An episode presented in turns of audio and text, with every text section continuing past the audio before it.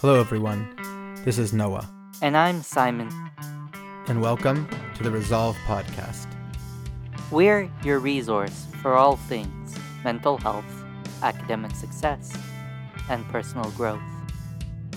Devoted to helping students thrive and build the resilience to succeed in school and in life.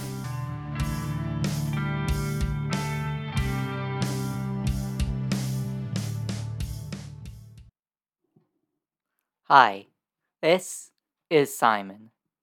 Today I'm going to be reading from our July 12th blog Why It's Perfectly Normal to Feel Burnt Out, and how I managed to find healthy ways to deal with these feelings. I spent 2020 living in Ireland, thousands of kilometers from home. Living away from your loved ones is hard, but I was also stressed finishing up grad school during the pandemic. I learned to recognize and accept these feelings I was having rather than deny them.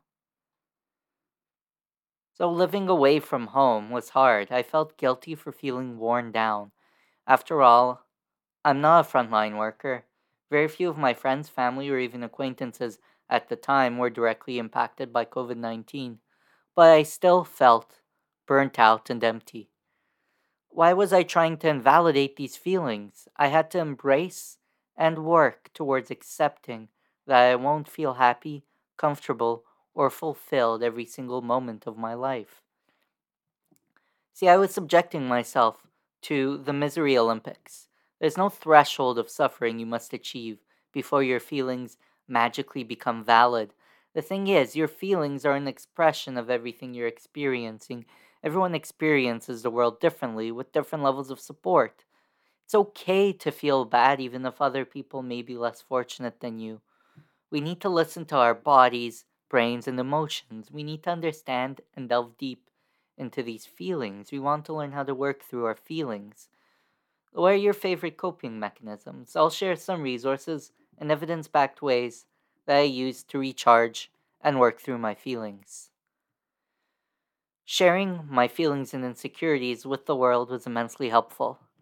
Many of us will find the effects of art therapy beneficial on our mental health. I love creative fiction and nonfiction writing as well as journaling. Taking 10 to 15 minutes out of my day, let me think about and work through my feelings by writing. It's nothing more thrilling than opening up a fresh page in a notebook, putting pen to paper. Doodling or writing provides my mind a chance to wander, space to write without judgment. If you're adventurous, share your feelings with the world through Twitter, TikTok, or another platform. Do you make videos, tweet, or sing? You'll be surprised by the amount of support you find in the world. Now, there are more platforms than ever that allow you to express yourself to the world. By materializing your feelings into something tangible, they become more real. Writing and art become the documentation of your lived experience. Don't underestimate how powerful and affirming this can be. Community and social supports. Nothing beats venting to a supportive friend about everything you're feeling. I'm lucky to have several friends and family members I can talk to and vent. There are also plenty of supportive communities in which internet strangers bestow their support upon you.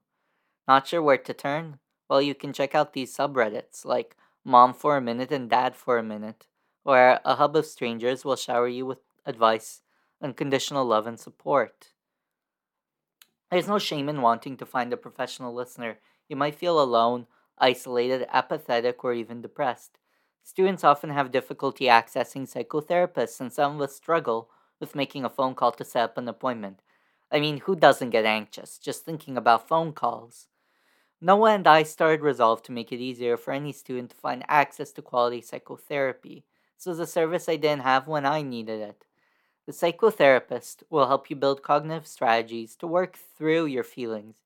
A therapist will help you journey through your own mind and make sense of your experiences and help you develop habits and skills for good mental health. Give yourself a break. Yes, you do deserve it. Making sure to take care of yourself, whether through exercise, sleep, or healthy eating, goes a long way. A walk outside, breathing in the fresh air, and looking at adorable squirrels or birds does wonders. If we punish ourselves for not being productive enough, we fall into a negative self loathing spiral. No one works well while being burnt out. Working or studying is rather difficult with a pandemic going on around us. Many people need to take care of kids or other family members. Those of us like me, when I was living an ocean away from home, will worry about these very same friends and family. Over this time, I learned to prioritize my mental health, taking regular breaks, as well as other proactive steps to prevent burning out. We're developing a library of resources to help you find easy ways to take a break and practice self care built on from decades of psychological research with input from psychotherapists, we want to help empower you. When you sign up for the mailing list on our website, you'll get five of these free ebooks to help you develop these habits.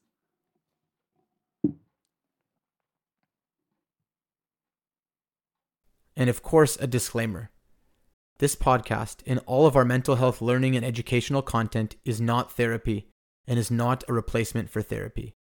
Please seek professional help if needed. Go to www.resolve with two V's.ca to get the support you need.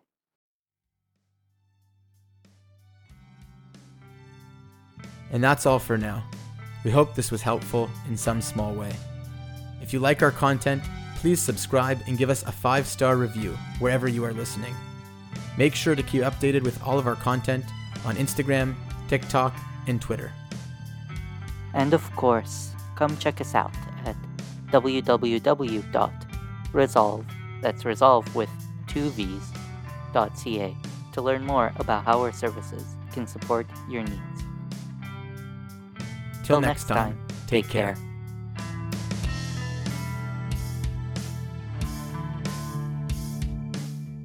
Theme song for this podcast is done by the band Mokuse no Maguro in their song Midnight Empty Street.